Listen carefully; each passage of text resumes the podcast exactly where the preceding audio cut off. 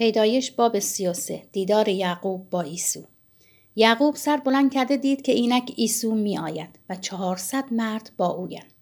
پس فرزندانش را میان لیه و راهیل و دو کنیز تقسیم کرد.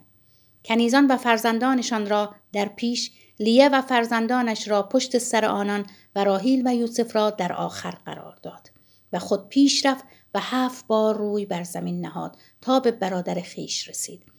ولی ایسو دوان دوان به استقبال یعقوب شتافت و او را در آغوش گرفت. برگردنش آویغ و او را بوسید و هر دو گریستند. آنگاه ایسو سر بلند کرده زنان و فرزندان را دید و پرسید این همراهان تو کیستند؟ یعقوب پاسخ داد اینان فرزندانی هستند که خدا به لطف خود به بندهت بخشیده است. آنگاه کنیزان با فرزندانشان نزدیک آمدند و تعظیم کردند. سپس لیه و فرزندانش نیز نزدیک آمدند و تعظیم کردند. و در آخر یوسف و راهیل نزدیک آمدند و تعظیم کردند. سپس عیسی پرسید مقصود تو از تمامی این گروه که بدان برخوردم چیست؟ یعقوب پاسخ داد تا سرورم بر من نظر لطف افکند. اما عیسی گفت برادر من خود بسیار دارم. دارایی خود را برای خودت نگاه دار. یعقوب گفت نه تمنا می کنم اگر بر من نظر لطف داری هدیه مرا از دستم بپذیر. زیرا روی تو را دیدم همچون دیدن روی خدا. از آن رو که مرا پذیرفتی تمنا می کنم برکت مرا که به حضورت تقدیم شده بپذیری. زیرا لطف خدا شامل حال من بوده و همه چیز دارم. پس آنقدر پافشاری کرد که ایسو پذیرفت. آنگاه ایسو گفت کوچ کرده برویم.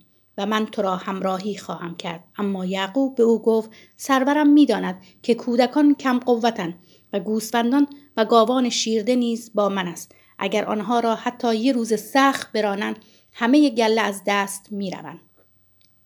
پس سرورم پیش از بنده خود برود تا من پا به پای احشامی که در جلو دارم و پا به پای کودکان آهسته بیایم تا در سعیر نزد سرورم برسم.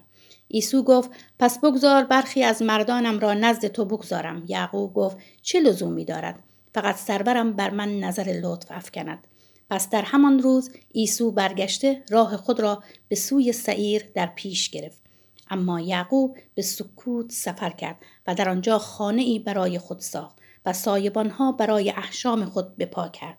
از این رو آنجا را سکوت نامیدند یعقوب در بازگشت از فدان ارام به سلامت به شهر شکیم در سرزمین کنعان رسید و مقابل شهر اردو زد. او قطع زمینی را که در آن خیمه زده بود به صد پاره نقره از پسران همور پدر شکیم خرید و مذبحی در آنجا برپا کرد و آن را الهی اسرائیل نامید.